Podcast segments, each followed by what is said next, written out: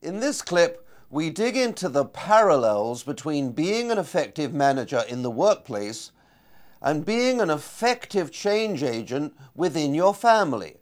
How do you learn how to deal with different family members and bring about harmony and joint action in a family situation? And where does that match what you have to do at work?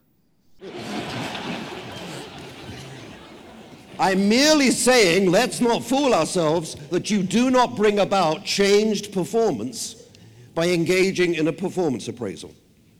Does that sentence make sense? That of all the ways of getting another human being to improve, criticizing them is the worst known to mankind.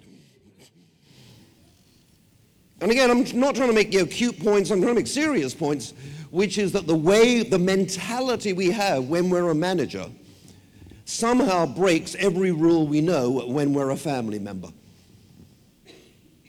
In other words, to give you one other way of thinking about it, suppose dad's doing something wrong in the family, and it's an issue, it's got to be tackled. The title of this whole meeting is The Courage to Make Things Better, right? And that's exactly the word. Dad is doing something that's got to get tackled. But it's dad. You with me? And the issue that you learn in life is if you're going to be responsible, you've got to have the courage to tackle the issue, but with the interpersonal and emotional and social and political and psychological skill. Did you catch all those verbs on tape? To actually talk to dad in such a way that dad will change. And that does not depend on the accuracy of your comment, it turns on your understanding of dad and what's the best way to work with dad. Are you with me on that point?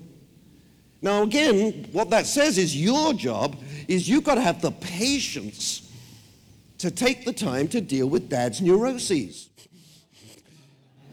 Right? You've got to deal with dad the way dad wants to be dealt with. My job's simpler, right? All, you know, all I got to do is you know, make sensible points and people pay me. Right, and I leave. You've got a much harder job, which is you've got to get people to accept these points. So you've got to deal with people's psychology and their neuroses and their insecurities.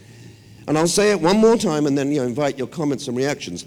The job of managing is entirely an interpersonal, social, psychological, political skill. It has nothing to do with intellect.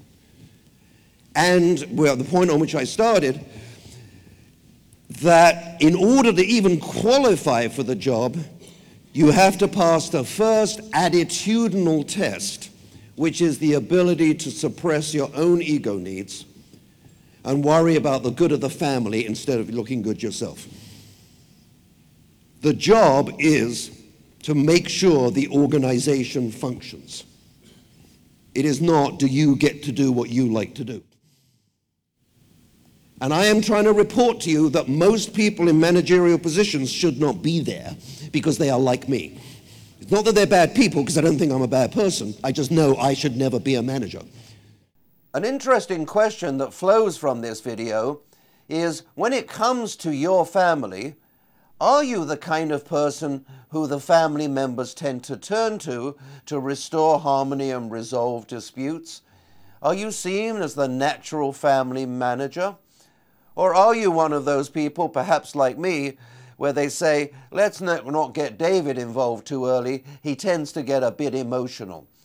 The interesting question is, are you a good manager when the family issues need sensitive handling?